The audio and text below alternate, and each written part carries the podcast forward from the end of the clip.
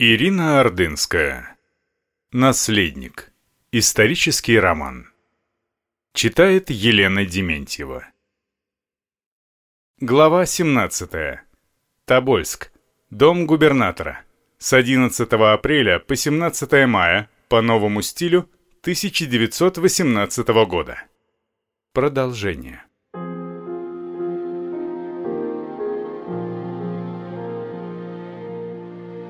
Со следующего дня комната Алексея как-то постепенно перестала принадлежать ему одному. Почти целыми днями у него сидели сестры и свита, страдавшие после отъезда царской четы, потому свою любовь и преданность они излили на наследника. Люди, сочувствуя его болезни, временами забывали о ней, с каким-то иступлением льнули к нему в неосознанной надежде найти ту наследственную силу, из которой у его предков рождалась царственная властность и мудрость. Нагорный часто был вынужден выгонять непрошенных посетителей, чтобы покормить цесаревича или дать возможность доктору Деревенко провести процедуры. Сестры перенесли в комнату брата все иконы, которые мама не смогла взять с собой. В итоге образами не только оказались завешаны все свободные места на стенах, но они лежали на подоконнике, столе, тумбочке. Нагорный вздыхал и крестился. Хорошо, прям как в церкви. Жаль, места нет, все повесить.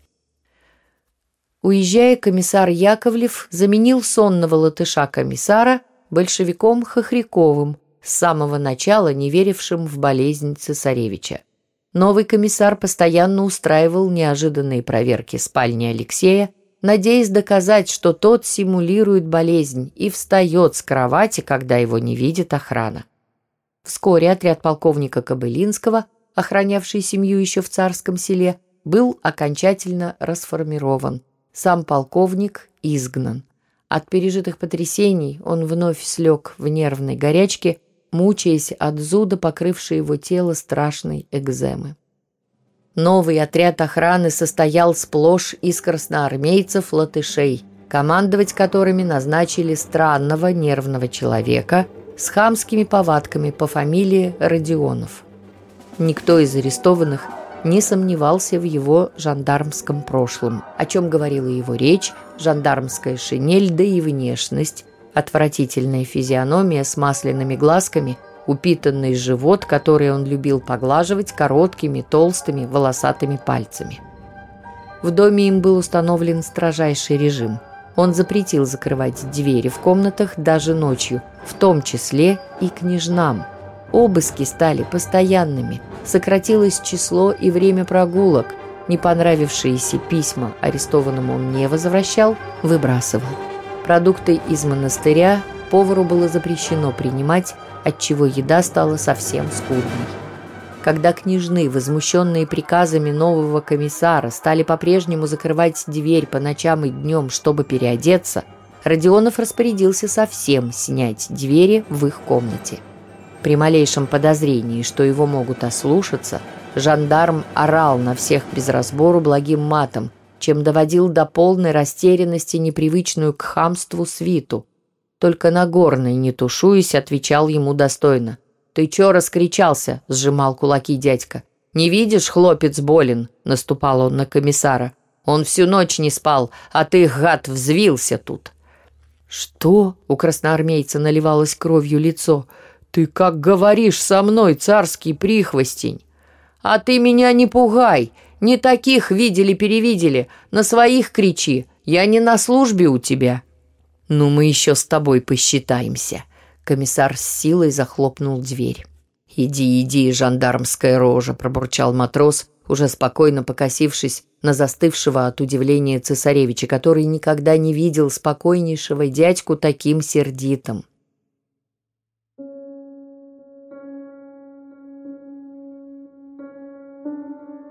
Родионов быстро записал Нагорного в главные враги и все же лишний раз старался в комнату цесаревича и матроса не заходить, потому как эти посещения заканчивались перебранкой с неуступчивым, небоязливым дядькой. Вечером, когда комиссар и актив солдатского комитета отправлялись в дом Корнилова, а охрана дремала в коптерке на первом этаже, В комнате Алексея закипала работа. Княжны с няней, ее помощницами и Настенькой Гендриковой занимались рукоделием особого свойства. Еще перед приездом большевистского комиссара императрица решила, что их положение становится непредсказуемым и придется готовиться к любому повороту событий, к самым неожиданным сюрпризам, поэтому драгоценности на всякий случай нужно зашить в одежду. Перед отъездом она постоянно повторяла дочерям, что они должны, пока болен Алексей, подготовить ценности, чтобы при обысках их не отобрали, если их вынудят уехать за границу или свобода придет от тайной организации из 300 верных офицеров, о которой столько говорил священник отец Алексей, теперь скрывавшийся от гнева большевиков в монастыре. Самые крупные и ценные жемчужины в ловких руках девушек, обтянутые тканью, превращались в пуговицы, которые пришивались к платьям, жакетам, кофтам. Драгоценные камни раскладывали между двумя корсетами, которые потом плотно сшивали, много раз прошивая ткань вдоль алмазов, рубинов, сапфиров. Такие корсеты с начинками готовили для всех женщин. «Куда же их везут?» – вздыхала Анастасия, разбирая длинное ожерелье на отдельные жемчужины. После Машиной записки, которую извозчики привезли, больше не было вестей? Спросила няня Александра, разрезая узкий белый шелковый шарфик на аккуратные полоски, из которых, заворачивая в них жемчуг, другие мастерили пуговицы. Сегодня пришла телеграмма из Тюмени. Мама пишет, дорога была трудная, рассказала Татьяна. Колеса у телег несколько раз ломались, иногда приходилось идти пешком.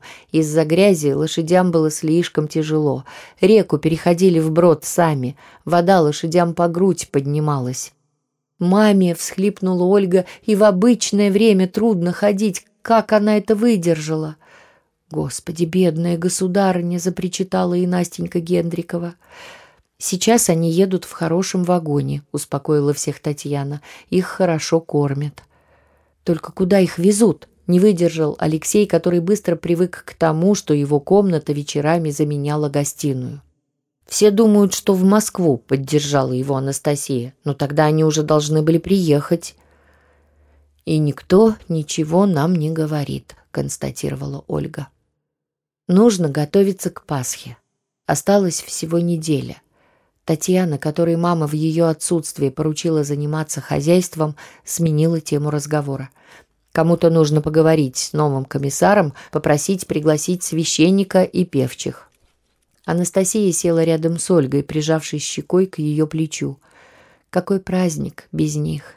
Ольга отложила очередную пуговицу, обняв сестру, поцеловала ее в волосы, в лоб, приговаривая «Ты моя маленькая, славненькая деточка». В ответ дерзкая обычно Анастасия не только не обиделась на слова сестры, а даже поцеловала ей руку. «Это же Пасха!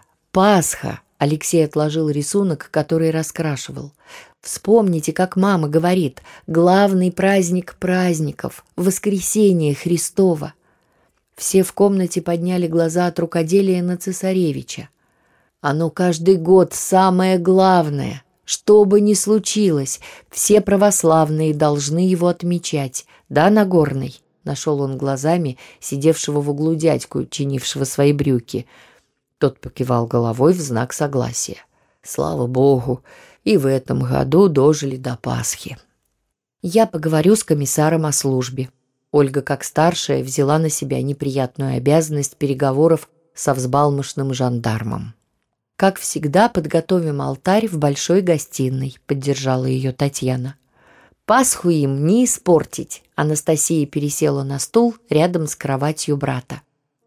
Алексей вдруг ясно увидел, что его сестры совсем перестали напоминать тех элегантных царско-сельских великих княжон, которые горделиво подписывались Отма были шефами гвардейских полков и выдерживали долгие и строгие придворные церемонии. Сейчас их в поношенных домашних платьях с простенькими прическами, стрижками, наверное, было бы не отличить от провинциальных тобольских барышень. И все-таки сдержанное достоинство, которое по-прежнему сквозило в каждом их движении, вмиг могло изменить кажущуюся простоту, и на их головках такими уместными, естественными оказались бы диадемы принцесс и короны любых империй. И от этого цесаревичу было за них тревожно. Переломы судьбы, так резко изменявшие жизнь их семьи, наверное, не терпели полутонов. Теперь не нужно было обманываться, какой смешной показалась ему надежда на то, что люди позволят им оставаться простой семьей. Да он и сам уже был не уверен, правда ли хочет оказаться просто мальчиком, как любил повторять в детстве. Или сейчас, став юношей, предпочтет называться цесаревичем, наследником императора русской земли. Стремительно приближалась Пасха. Погода установилась отличная. На небе несколько дней не появлялись облака. Солнце светило так, что бледные после зимы княжны на прогулках сразу заметно загорели. Алексею день ото дня становилось лучше. Болезнь отступала, он начал чувствовать ноги, даже шевелить пальцами.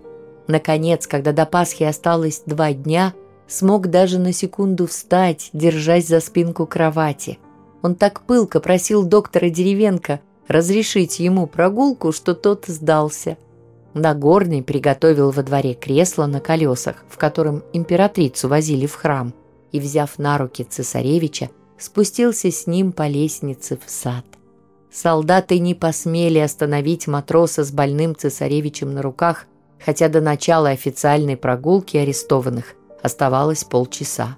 Только старший по караулу унтер-офицер недовольно покачал головой, показав пальцем на висевшие на стене часы. На придирке охраны Нагорный не обратил никакого внимания. Алексей удобно устроился в мамином кресле. Дядька долго поправлял полы его пальто и укутывал ноги в плед, пока у цесаревича не кончилось терпение. «Поехали! Ну поехали же!»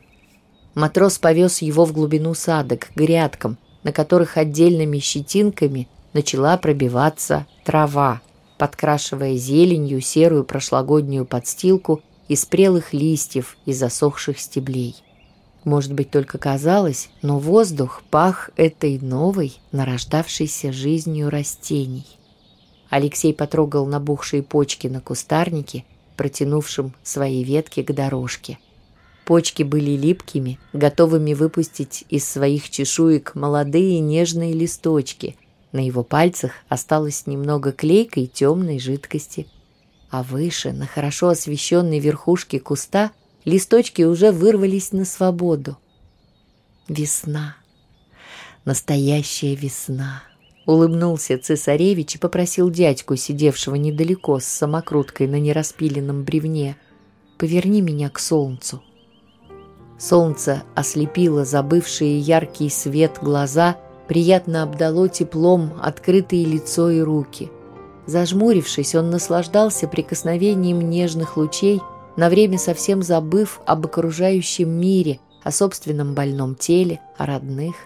Осталось только тепло на лице и пробивающиеся в глаза через веки и ресницы полоски неудержимых лучей света.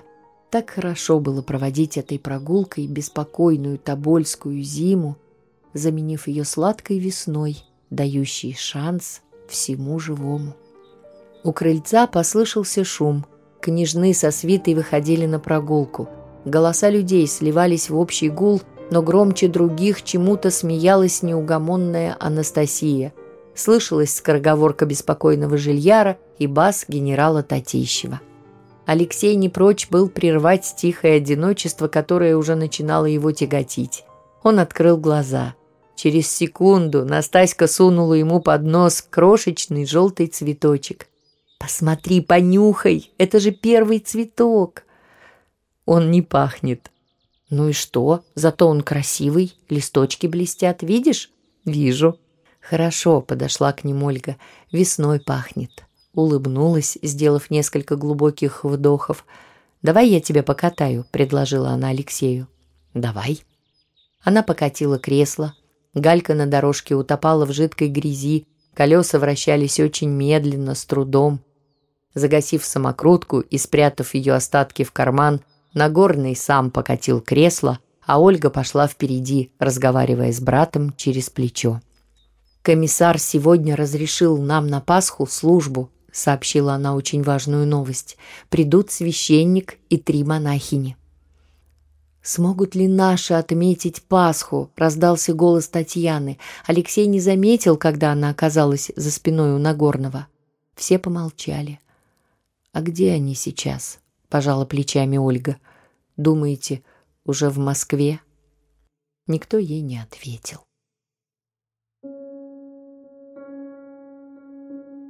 Целый день в Великую Субботу цесаревич надеялся, что, как было заведено в этот день, к нему перед пасхальным богослужением в комнату поднимется священник, и он, как и сестры, сможет исповедоваться. После обеда ждал несколько часов, но батюшка так и не пришел. Позже оказалось, что по приказу нового комиссара его не пропустила охрана. Наступило время начала пасхальной службы. В 1918 году Пасха выпала на 5 мая. В большой гостиной княжны приготовили все необходимое для встречи праздника. Собрались свита и слуги. Народ мялся. Гостиная для трех десятков человек была маловата. Почти сразу стало душно, и приоткрытые окна не помогали. Татьяна с Ольгой, наконец потеряв терпение, отправились на первый этаж узнать, что случилось, придут ли священник с монахинями, или чья-то злая воля вновь взяла верх и службы не будет. Алексей сидел на кресле, заботливо обложенный подушечками. Его принес на руках Нагорный. Несмотря на все старания, прийти сам он не смог. С трудом поднявшись, сделал лишь два шага и упал на руки дядьки. Вот и пришлось снова терпеть муку унижения, к которой за годы так и не смог привыкнуть. Когда матрос внес его в зал, там наступила полная тишина, будто люди вокруг растворились. Нагорный прошел со своей нелегкой ношей по узкому коридору расступившихся людей. Алексей только слышал, как жалостливо вздыхали женщины, но не видел их лиц, потому что прислонился к груди дядьки, закрыв глаза. Матрос несколько раз за дорогу от спальни в гостиную приподнимал его на руках повыше, чтобы длинные ноги цесаревича не волочились по полу. Алексей смотрел на белую скатерть импровизированного престола алтаря, на иконы. Его посадили впереди всех. Он снова задумался о мучившем его страшном предположении, что, наверное, его слабость, болезнь для всех стали символом грустного времени России – Алексею от этих мыслей становилось стыдно, плохо. Он снова чувствовал себя виноватым в какой-то непонятной, страшной беде. Ему казалось, чтобы эта вина-беда ушла, можно заплатить любую цену. Невеселые мысли прервало возвращение старших сестер. К нему заботливо склонилась Ольга. «Тебе удобно?» «Да. Они пришли?» «Сейчас поднимутся». В зал быстро вошел батюшка, наспех, осенив крестным знаменем несколько человек, сложивших руки для благословения, направился к алтарю, перекрестился сам и начал торопливо раскладывать принесенные с собой Евангелие, красивый большой крест в каменьях и другие необходимые на праздники вещи. Три испуганные, странно растрепанные монахини, сбившись в стайку у стены, достав листочки с нотами, готовились петь. Неожиданно в комнату вошел красноармеец с винтовкой, не обращая внимания на возмущенные взгляды людей, пробрался к алтарю и встал в караул рядом с ним. Служба началась. Монахи недолго не могли взять себя в руки, их голоса дрожали. Если бы не пение поддерживающих их княжон, хор звучал бы совсем тихо и слабо. Но постепенно радость от наступления главного христианского праздника брала свое – всепобеждающее воскресение Христова наполнило сердца верующих счастьем, вытеснив на время память о земных бедах. Алексею стало легче.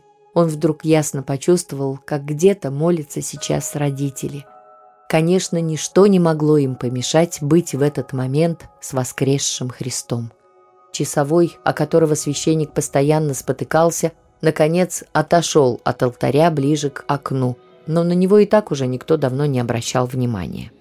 «Христос воскресе!» – радостно воскликнул уже давно успокоившийся и ставший уверенным от принесенной радостной вести батюшка.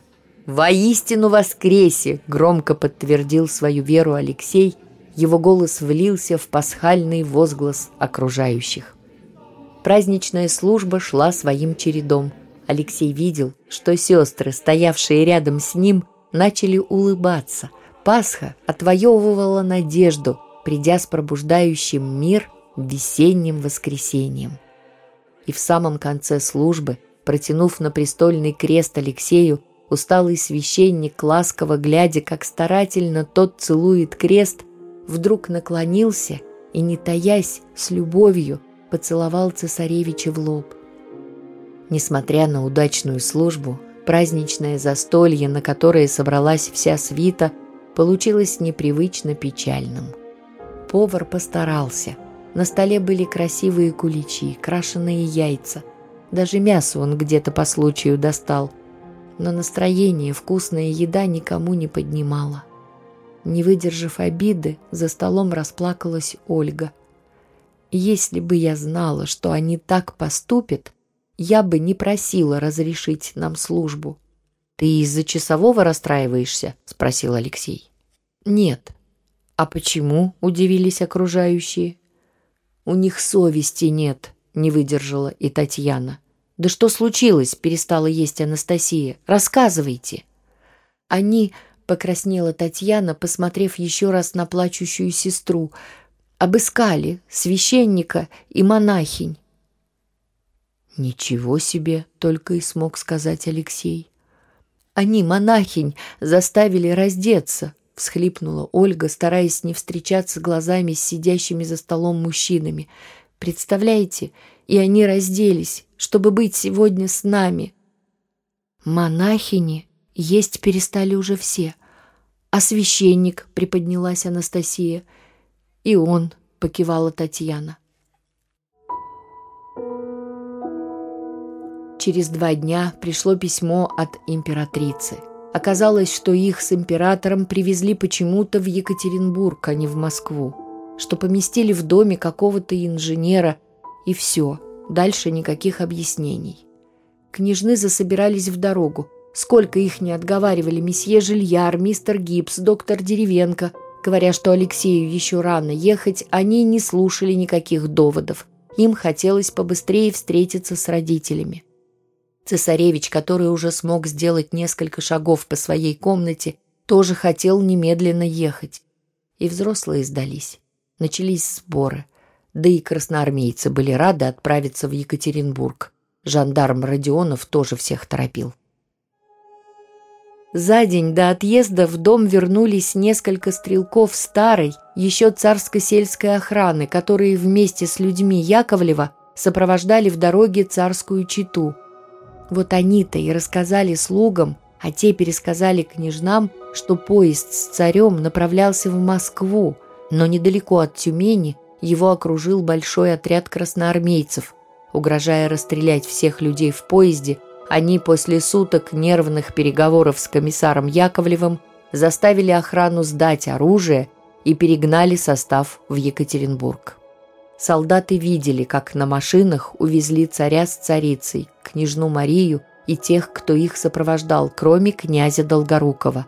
Его арестовали и вместе с охраной поезда, которая тоже была задержана, отправили в тюрьму.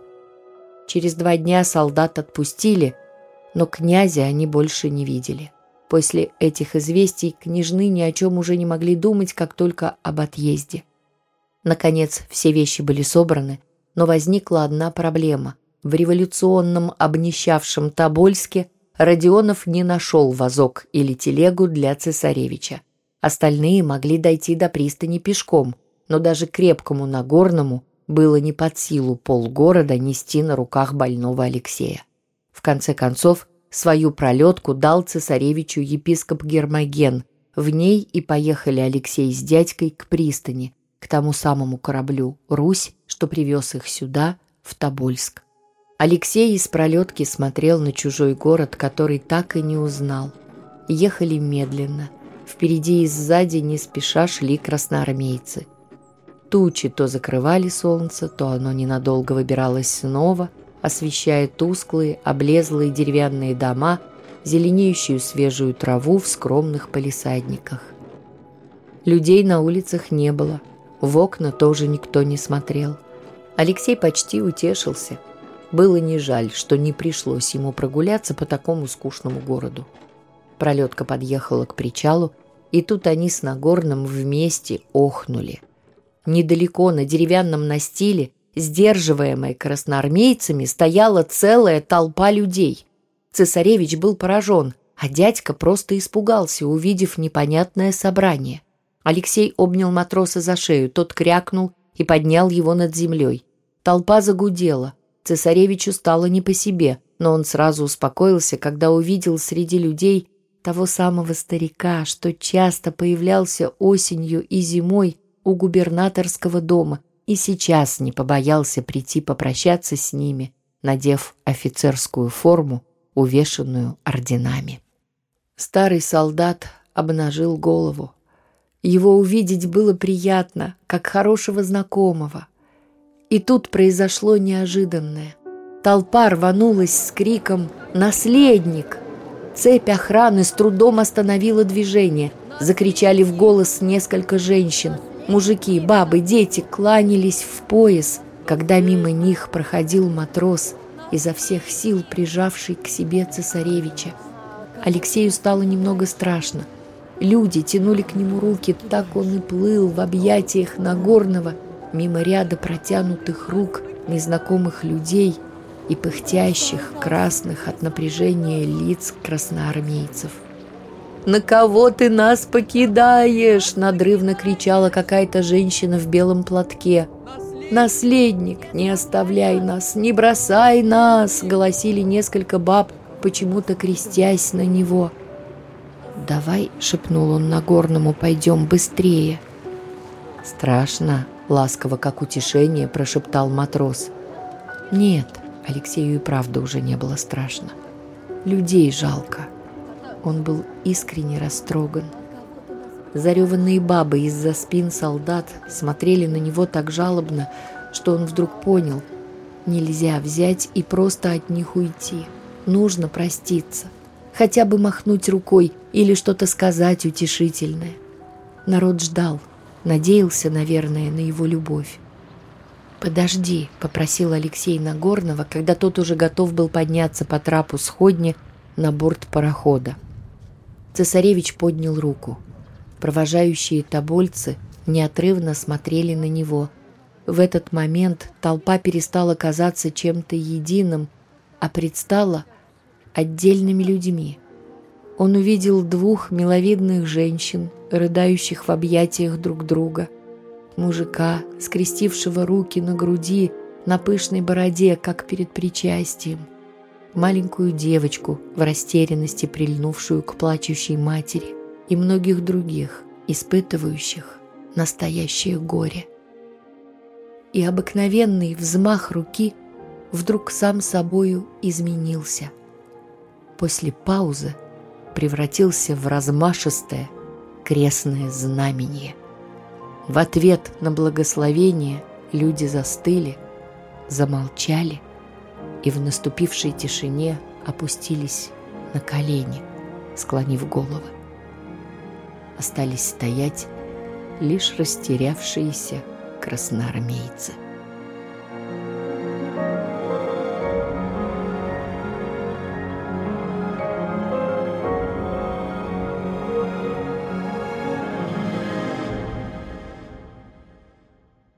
Продолжение следует.